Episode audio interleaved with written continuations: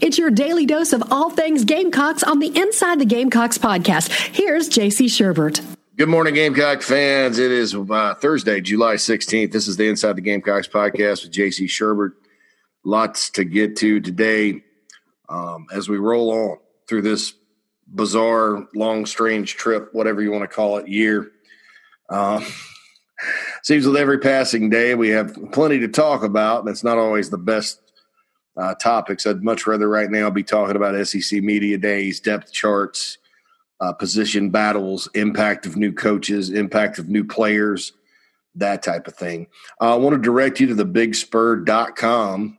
Um, if you're just kind of catching this podcast and you're not a VIP member of TBS, uh, I encourage you to do it. We got lots of specials. We're going to keep you updated about the pandemic, schedule changes, potential scenarios.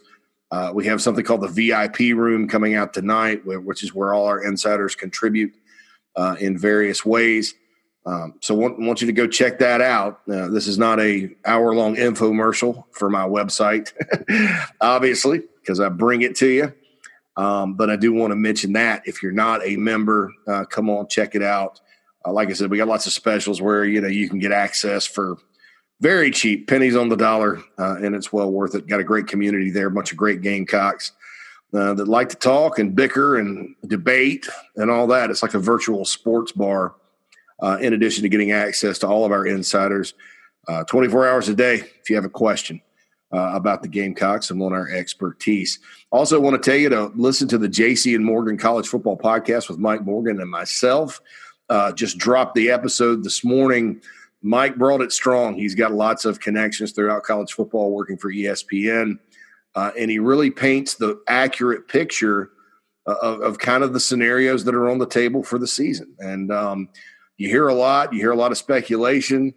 Um, you know, like last week, you heard the ACC was going conference only. Well, you know, they didn't, and they may not. You know, that type of thing. Uh, and Mike really lays all that out in, in greater detail. And I'm going to get to some of that. Uh, we're going to talk about the ACC and the uh, the pod system uh, that uh, was in the Richmond Times Dispatch from Dave Teel, pretty connected writer there uh, that covers the ACC. He's been sourced pretty well for years. So I think there's some validity to it. Will they end up doing that at the end of the day? I don't know. Um, and I'll explain all that to you here in a little bit. Want to start off by saying I got a um, message from a user, or I mean, sorry, not a user, a uh, a listener, since this is an audio deal, um, about masks. And you know, for the past two months, whether it's JC and Morgan, whether it's on the message board, whether it's on Twitter, uh, any interviews that I do, like on JB and Goldwater or uh, Tide 1029 in Tuscaloosa, which I'm on every week. Um, I've just encouraged people to wear masks, and I've been doing that for several months. Um, and I think it came across a little bit the wrong way to to, to the certain user, or I'm sorry, listener. I mean, users are inter, is an internet term. Um, and so I want to kind of address that first. You know, okay, so my feeling is you know, is is that the, the entire virus has been politicized. And I agree with those people that say, I don't know what to believe because every day the media throws out an article that says different things. I think you have some media outlets that are certainly pushing worst case scenarios. You know, they're digging up things like, you know, side effects for one or two people and acting like, you know, it's this mass deal. Uh, I agree that, that in the media, you have people that are making it way too big of a deal and not looking at the coronavirus, COVID 19 for what it is. Um, and I think that's a lot of fear mongering. I think some of it is political. Um, I think a lot of it, you know, does have to do with, with some of the people's worst fears in terms of, you know, these guys are, are really trying to scare everybody um, into into staying in their house, whatever. Um, I think that, you know, you, you have to ask why. You know, why would you want you know, the American economy to wreck. Why would you want people to stay in their house, uh, et cetera, et cetera? And I think some people are well intended and have good intentions on that. I think some people, you know, have ulterior motives, uh, and you can kind of look at that when you, you know, scroll through the uh, social media, you know, ecosystem, I guess, ecosystem, and and you look, you know, politics, sports, whatever. Uh, it's very tribalized Uh, and I, I, do think that's wrong. And, and I do think that when you kind of look at some of the numbers, you know, the case numbers are big. Uh, but I do think that, you know, the death rate is important because when you're testing a bunch of people and you're testing a lot of young people that, you know, don't have symptoms or get over it, you know, I think that that's, uh, that's important to note. Um, I think it's important and it's a good thing that we're protecting our elderly and our vulnerable people. Um, I, I, I, do think that. And, and so I, I, think this virus is very unfortunate. Um, but I do think that, you know, not having as much death, if you're a human being, is a good thing, right? It should be a good thing. So, you know, I, I, I tend to lean toward the side that says, you know, the media is out of control with how they're covering this thing. Um, I think you got a lot of, for lack of a better term, terrible reporters out there that don't go and chase stories that are for the greater good. They chase a narrative, uh, and that narrative, more often than not, uh, leans in one direction. And I think that's sad. I, I think on you know, if you look at the the major cable networks that cover news You've got two that are leaning one direction and one that leans another. And I think that the truth is always in the middle uh, when it comes to something like this, and it's a public health deal. On masks, okay, so I'm I'm pro mask. Uh, you know, I, I I believe that that's a small thing you can do. It's very preventative. It protects other people. Uh, it helps the spread of germs. I know there are studies that say it's not going to keep you from getting the virus, but I do think it serves as sort of a buffer. I think there's enough info out there to say now, it's not going to stamp out the virus or keep you from getting sick completely, but it's going to lower the chances. And it's especially going to lower the chances of you getting someone else sick. Um, and the mask does get kind of, I mean, we talked about this on JC and Morgan yesterday about mask. The mask does get kind of rank sometimes. Uh, so you got to kind of wash it and stuff. I mean, I, I know mine. I, I, need to probably give that a little wash and, and all that. That being said, and, and and like I said, the answer is always in the middle. There, there's exceptions to everything. If you have a health issue that's preventing you from wearing a mask, then you don't need to wear one.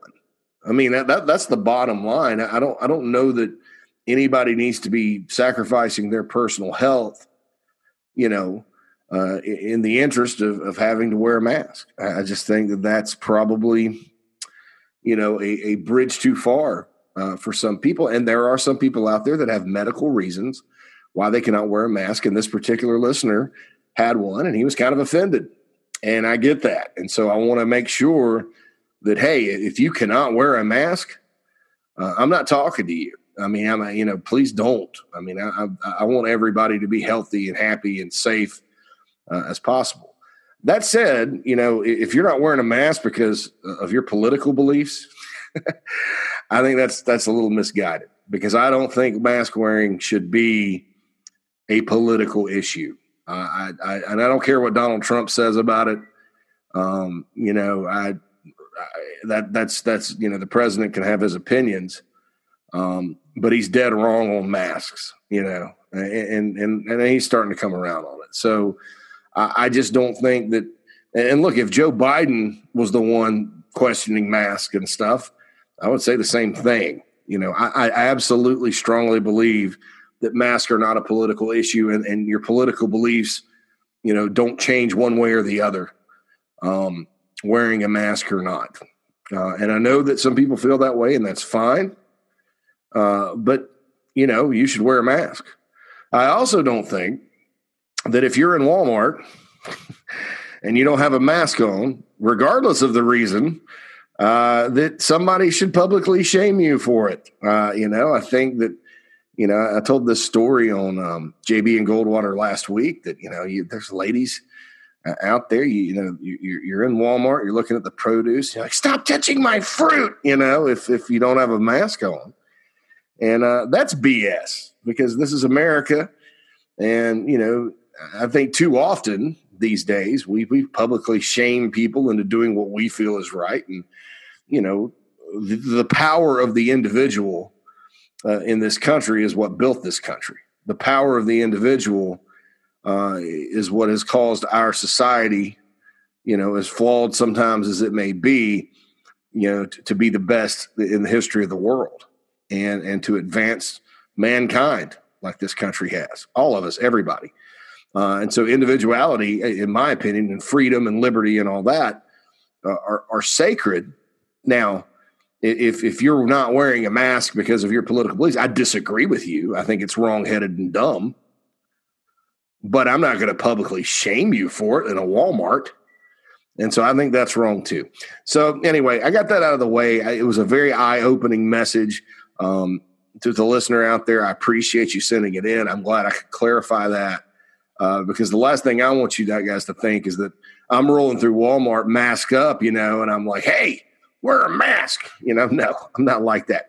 I just think if everybody did it, the numbers would come down. Um, and, and you take some of the ammo away from the fear mongers that want to cancel college football and lock us all in our houses again. You know, because I don't think anybody wants to go back to that. You can kind of see the wheels spinning, especially with some of these governors uh, around the country. You know, they like that. They like to lock you down. Some of them, you know, because it's it, it makes them feel powerful uh, in my opinion. And, and, I honestly believe that. And see, that's not a most of the people that are yelling about wearing masks aren't going to tell you that. You know, so so that kind of just shows you there. I'm, you know, I, I kind of look at things for what they are. So anyway, that's the mask thing. Let, us get on to football. Uh, Malachi Bennett, Earl Bennett's nephew, very good receiver prospect out of the state of Alabama. High three star guy, probably has four star potential. Uh, of all the receivers South Carolina's either gotten or been in on, you know, I like this guy and then Keon Coleman, who's actually committed to Kansas now out of Louisiana, the best. Um, you know, Simeon Price out of Florida would rank right up there too. Uh, and then the other guys, whether it's O'Mega Blake or who, I mean, some of those other guys, I, you know, are they going to be receivers? Are they going to be defensive backs? you know, we'll just have to see uh, because South Carolina right now is signing a lot of guys that can that are just very good athletes that you can plug and play at different positions, um, and they need speed at the skill spot. So, you know, a lot of these guys are going to get their first crack on offense, and then we'll see how it goes. Um, but uh, Malachi Bennett, you know, South Carolina, I think, based on what I've been told, the feedback he's given to the staff uh, the feedback you see is obvious on social media. I think South Carolina is his favorite school, but he hasn't been to South Carolina, and that's that's the nature of the pandemic. And so last night he announces he's going to commit. What is it next Friday? And uh, all is good. Checked with some sources. Tony Morrell from the Big Spur checked with some sources. Hale McGranahan. Okay, he's going to South Carolina. Well, then this morning you wake up and it's like, well, no, you know, he hadn't been to South Carolina. Uh, so he's going to probably commit to Ole Miss, but we're going to keep recruiting him and let the chips fall where they may. Um, a lot of times when a player commits, and I've covered recruiting a long time, and this is an unprecedented deal that we're in right now because we do have double the number of kids that have committed in this cycle than we had last cycle. That's a big jump within a year. I mean, kids have been committing earlier and earlier. It's been a trend, but this is a spike.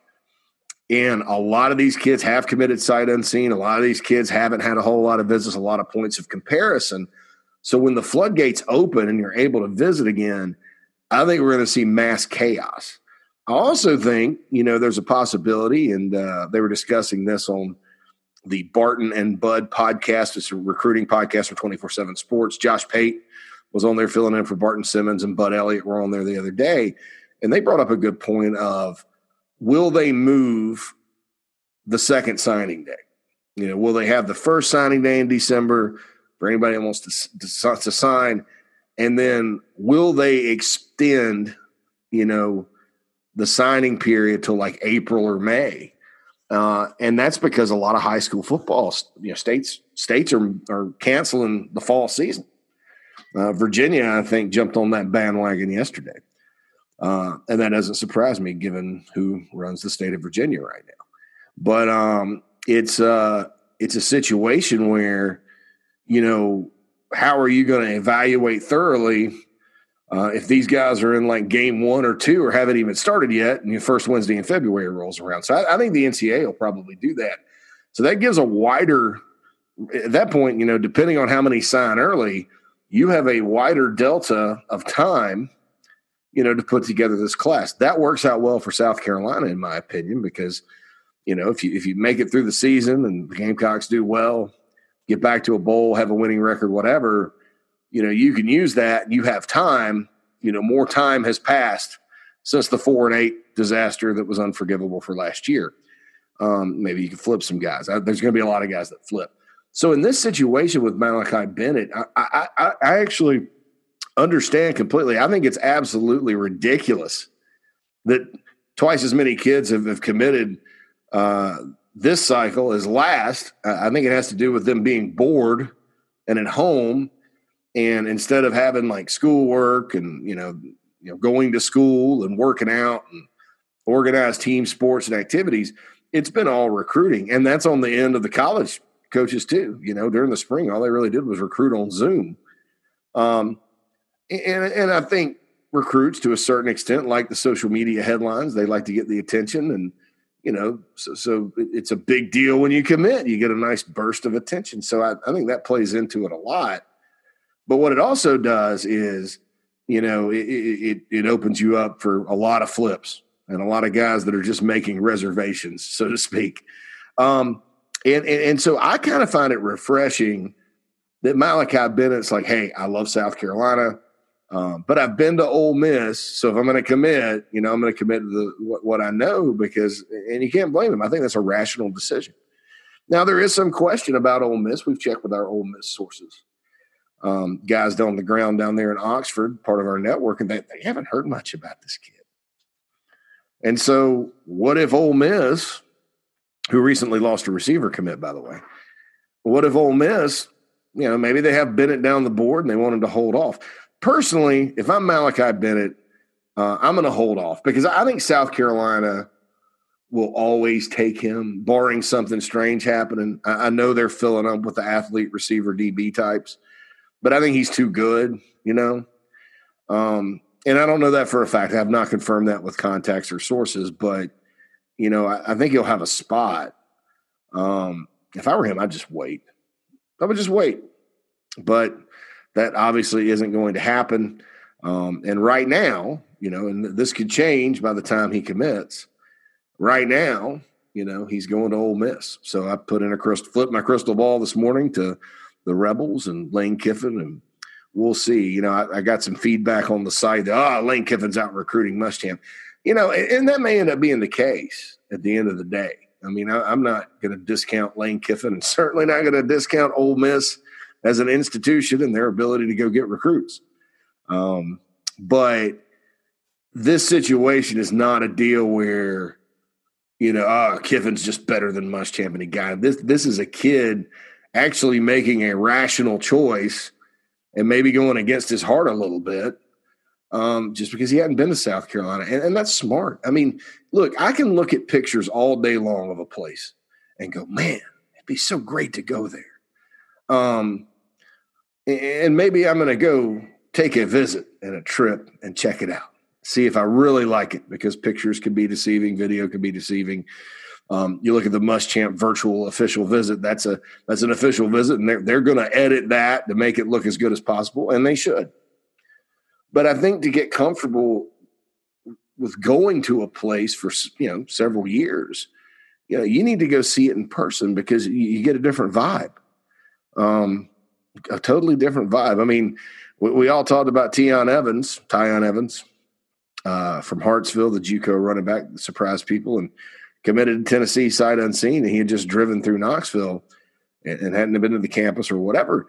You know, I, I'll say this, you know, the Tennessee campus to me, and I've been there many times, was not what I anticipated in my mind, you know, until the first time I went there you know, and some was good and some was like good surprise, like the Volunteer Navy and, and you know Tennessee River and Calhouns and all that, and where the stadium's at. That's all really cool.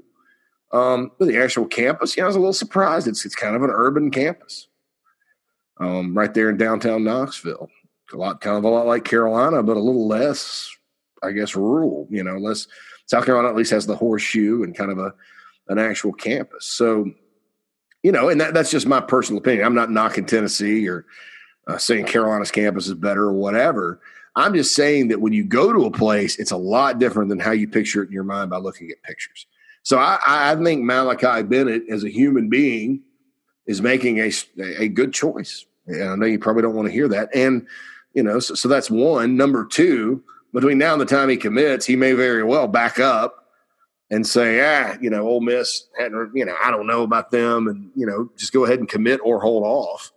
Um, and then there's the thing: if he does commit, I think Carolina's going to keep recruiting him, and probably if they get him on campus, we'll have a good chance of, of flipping him if he's comfortable on campus. And, and that's what you got to all keep in mind uh, is that these decisions are made based on comfort level. And anytime, you know, I think you make a decision without having everything at your disposal to tap into that comfort level, you know, I think that that's that's probably a decision that that can be changed uh, when you're talking about the world of recruiting. All right, so that's that's recruiting. Malachi Bennett, um, flip flop on the crystal ball. Uh, stay tuned to thebigspur.com and uh, here, and we'll keep you posted on all that. You know, like I said, I you know between now and the time he visits, it, it could change again. But um, and and I want you guys to know and emphasize this because a lot of times when you have situations that change, you know, and, and sometimes this is justified, but fans will go, ah, he's wishy washy, and you know they'll throw the flag out there with, hey, you know, this this kid may be more trouble than he's worth or whatever. Um, and, and sometimes that's the case. You know, sometimes there are other factors like with Jordan Burch driving it and has nothing to do with Jordan Burch or his character or anything like that. Um, and then sometimes, you know, it's a situation where a kid's probably making the right call, you know, head versus heart. And so it gets fluid before he commits. Just keep in mind, you know, I've been through the Antonio Clay situation, the Alex Collins situation, the Latique Townsend situation, the Sam Montgomery situation over the years, covered them all. Um, and and it's not a deal where – you know, we're probably more than 10, 5 to 10% of the time, you know, the player ends up not being as good or whatever because of that. Now, sometimes um, that does happen. Antonio Clay and Latique Townsend, who both ended up at Clemson, linebackers, four or five star guys, never did much, you know. And I think they're kind of examples of they handled it the wrong way and never got de recruited. Um, and then there's guys like you know Alex Collins that had a wild situation at the end uh, that went to Arkansas and was one of their was probably their best player for three years um, from South Florida. Um, you know, so so so there's there's situations that go back and forth, and you know, I, it's a deal where you can't pigeonhole everybody or paint them with a broad brush. And I want you to know that you know, Malachi Bennett, I think, is is probably making the right decisions here you know, across the board. And, you know, you don't want to go someplace sight unseen. Uh, if he decides to come to Carolina sight unseen, I think if you're the Gamecocks, you take him. Um, you know, uh, he'll probably visit at some point. That means he's comfortable enough doing it. Um, but we'll see. But I, I, don't want, you know, I don't want anybody to think if it goes back and forth over the next couple days before he decides, that's the recruiting process taking place. You know, that's well, how much does Ole Miss want you? Well, how much, you know, they talking to you? Well, hey, we want you here, you know, and go with your heart over your head. You know, they're they're going to continue to recruit it, um, even after he commits. So we'll see about that. All right, the ACC pod idea. Check this out. Um, so there hadn't been a decision by the ACC, SEC, or Big Twelve as far as are they going to go conference only or not.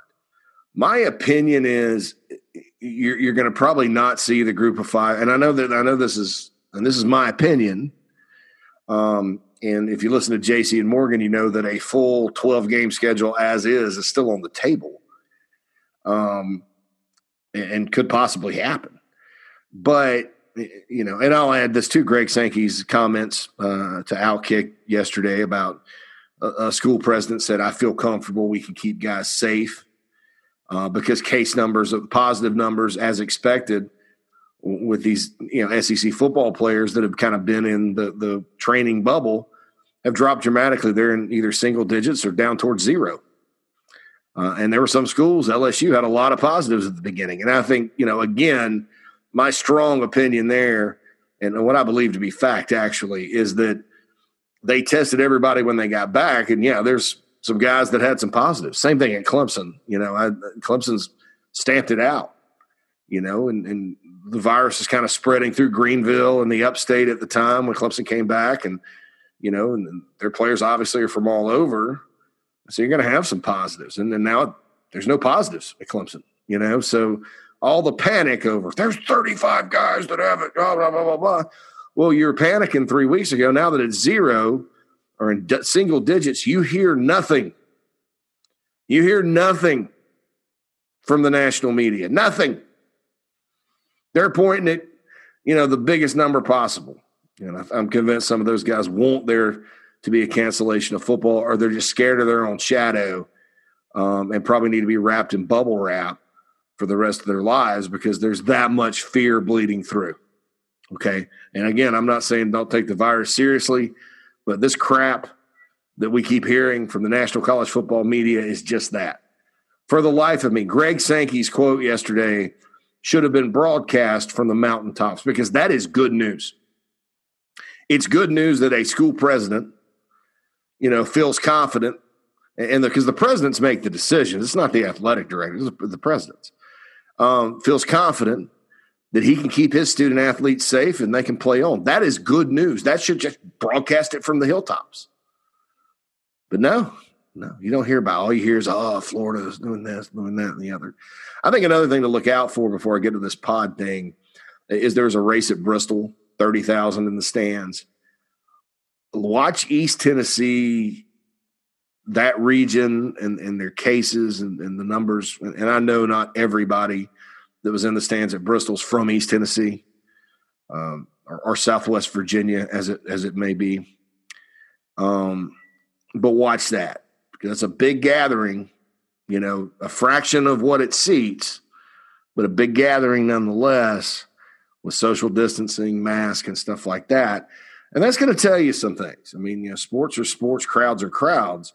You know, so are we going to have a huge outbreak from Bristol uh, or not? And I guarantee you nobody's going to cover it if they don't.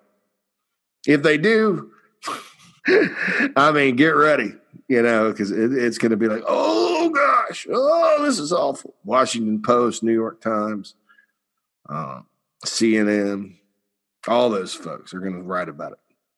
Folks on the other side probably won't. ah, the media. Uh, but anyway, you know, so, so, that's my take on, on all that. You know, watch all that. Um, again, the SEC cases are down, ACC cases are down as far as their student athletes go. Um, so here's the idea that the ACC's got. They're gonna they're gonna have to take care of Notre Dame this year, and uh, they love Notre Dame, obviously. But um, you know, it's uh, it's one of those things where uh, you know you're trying to kind of get the season in and have a conference title game and all that. Um, and you got 15 teams in the ACC now, so you have uneven number. If you go divisions, it's uneven. So the pod system, so three five team pods, uh, and then you play uh, eight conference games like they normally do in that league, and you just play everybody in your pod twice, like like NFL division style. so in other words, let's say you know Clemson has Duke, Virginia Tech.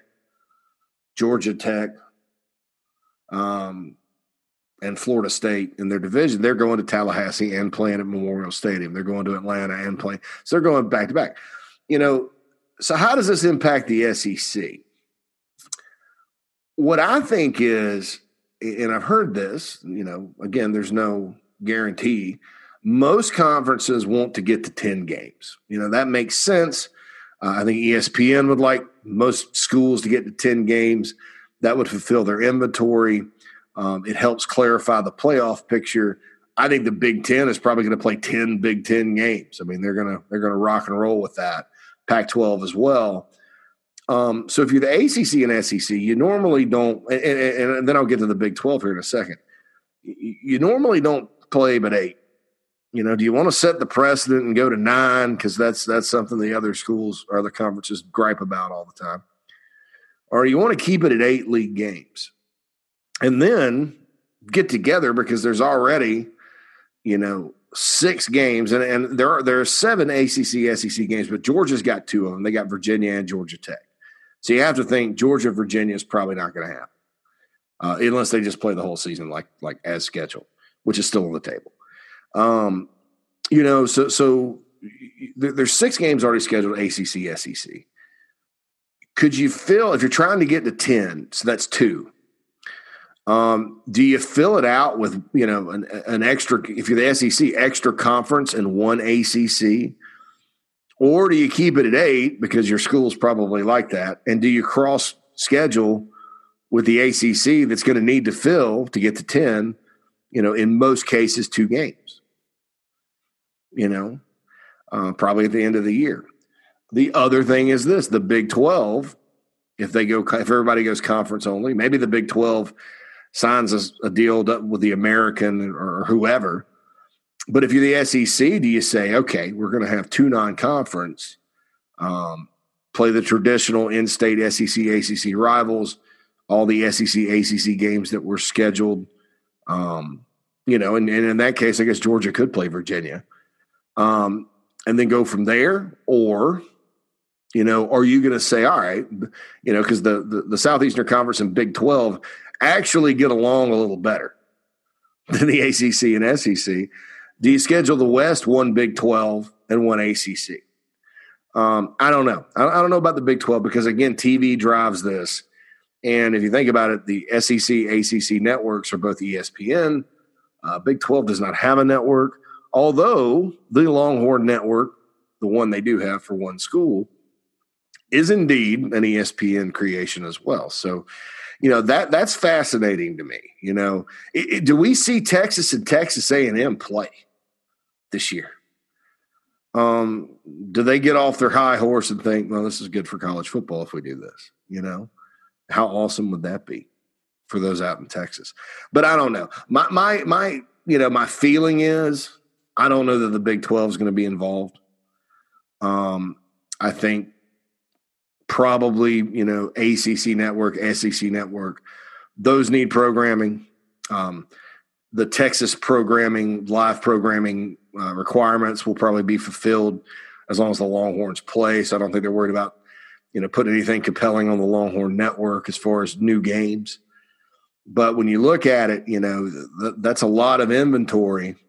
You know, if you schedule two ACC games uh, for every SEC team and just kind of have a double challenge weekend. Now, if you're the Gamecocks, I, you know, and, and, I guess Notre Dame may be involved in this too. I don't, I don't think you want to play Notre Dame and Clemson. I don't think you, you know, want to play at Virginia Tech and at Clemson or something like that. You're probably not Florida State, but I, you know, there's really nobody else in that league, and I'm including the University of North Carolina on this. I mean, I, I think it'd be great if North Carolina played South Carolina this year.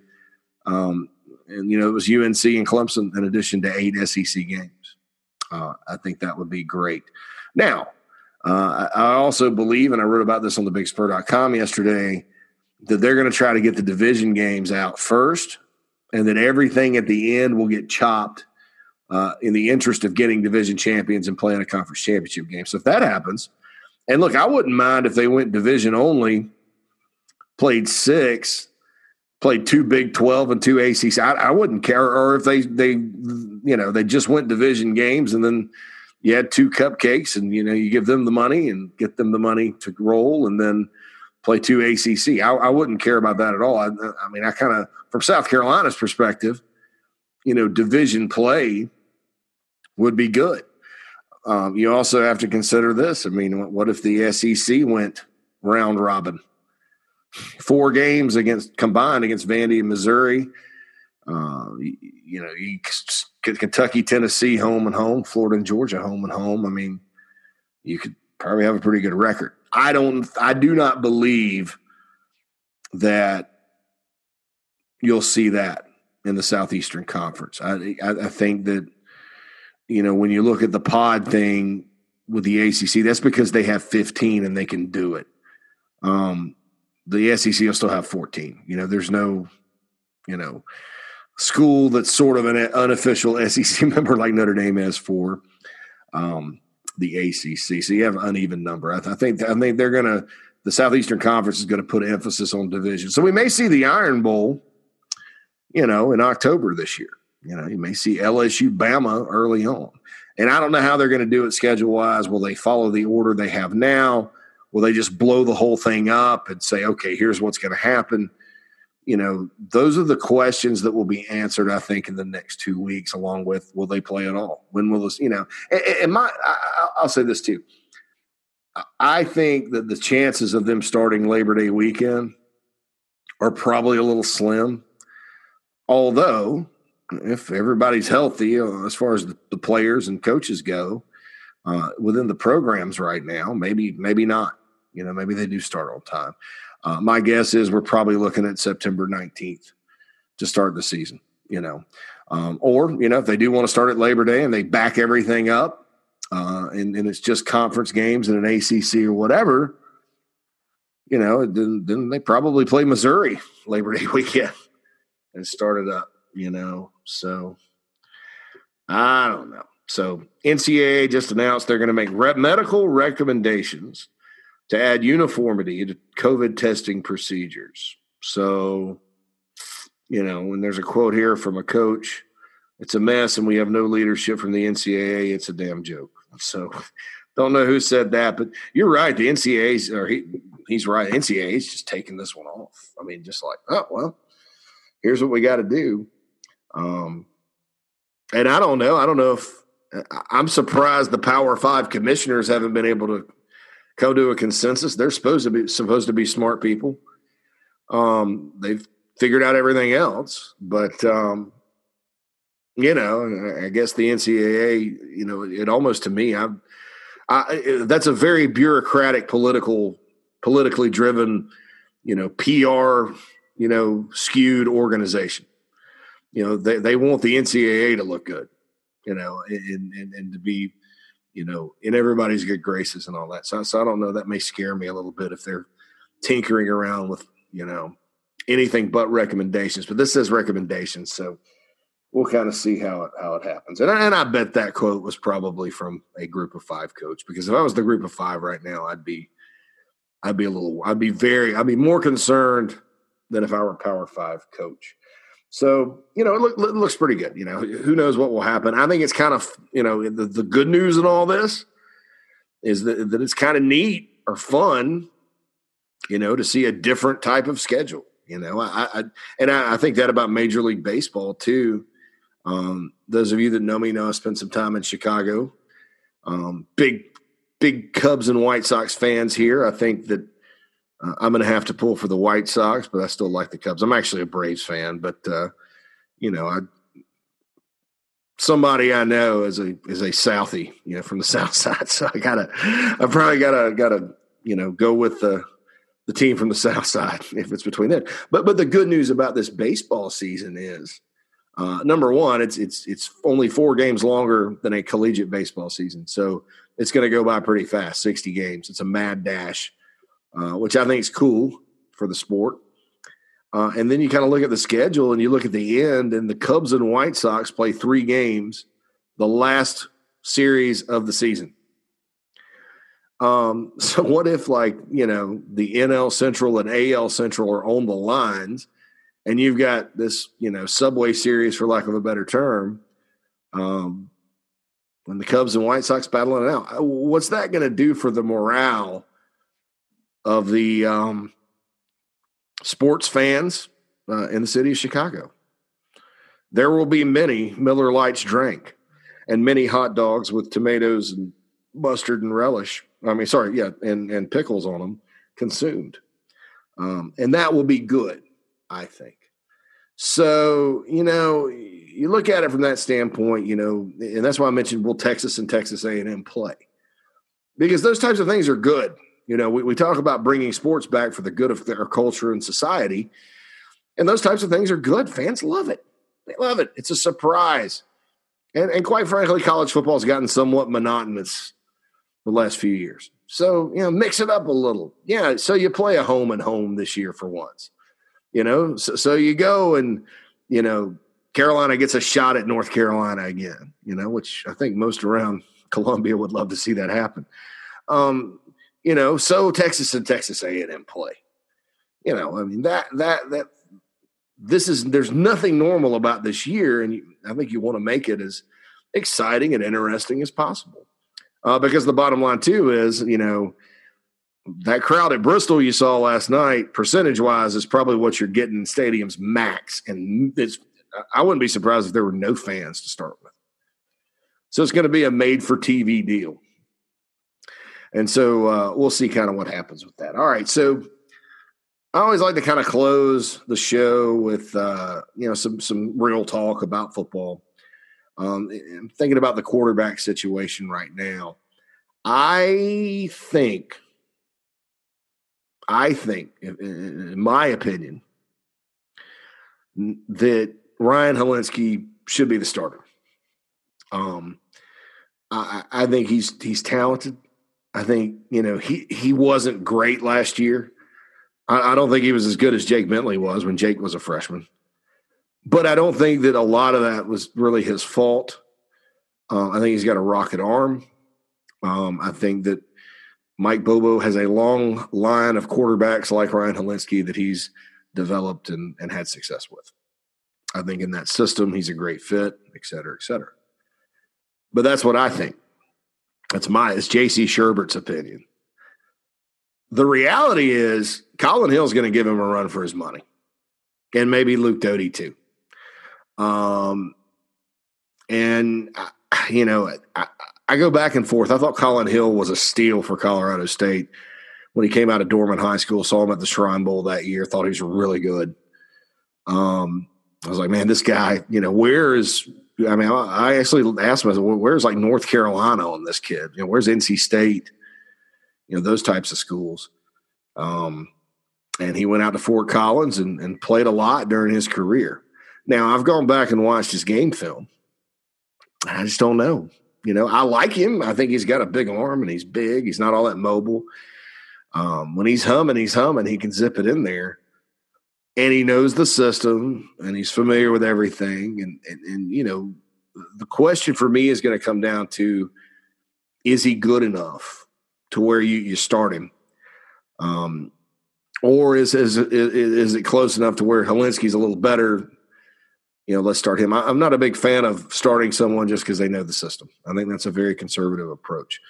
Um, but Mike Bobo is going to make that call, and I will tell you that you know, even though my opinion is, you know, I'd go with Hilinski and, and make sure coach him up and do all that.